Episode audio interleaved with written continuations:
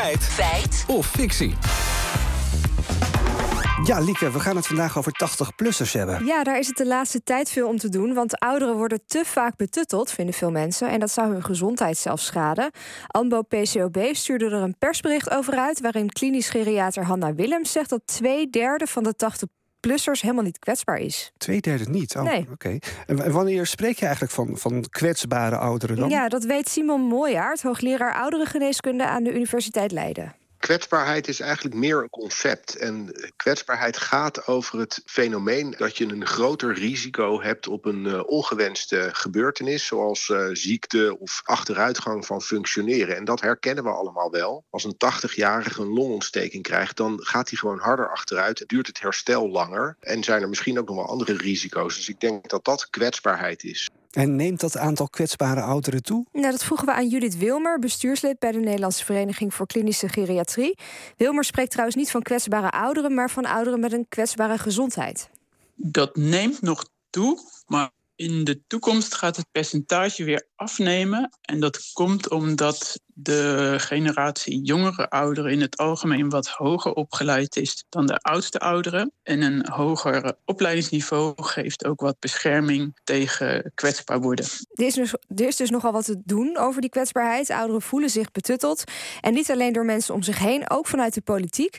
Vertelde de 88-jarige ANBO-PCOB-vrijwilliger Hans Creton gisteren op Radio 1 het wordt ons niet makkelijk gemaakt. Ook als je naar beleidsnota's kijkt, dan staat er ook... we zijn van onschatbare economische waarde... maar dan worden er altijd drie dingen genoemd. Ik mag op mijn kleinkinderen passen, mantelzorg en vrijwilligerswerk.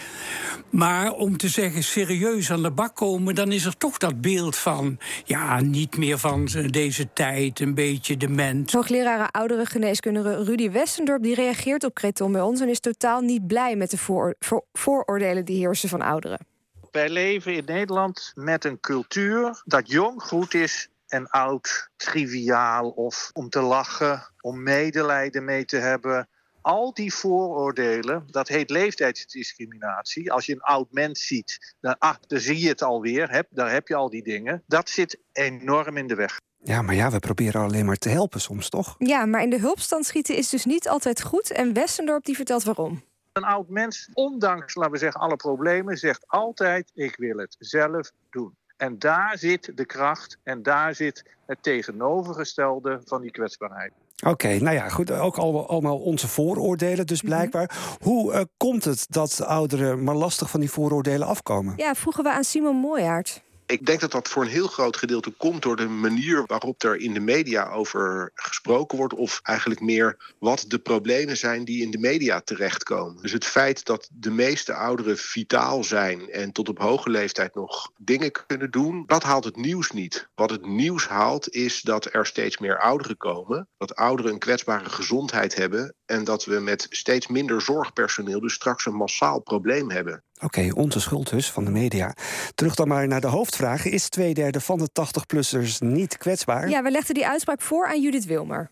Twee derde, dat is een beetje een grove maat. Ik denk dat ik het wel mee eens ben. Maar als we in het ziekenhuis zijn, dan kijken we het liefst naar kwetsbaarheid in relatie tot wat er aan de hand is of wat er moet gebeuren. Oké, okay, grotendeels mee eens. Een kleine twijfel hoor ik nog. Ja, vanwege verschillende meetinstrumenten is het heel lastig om te bepalen wanneer we het nou over kwetsbaarheid hebben. En ook dus of het inderdaad twee derde is.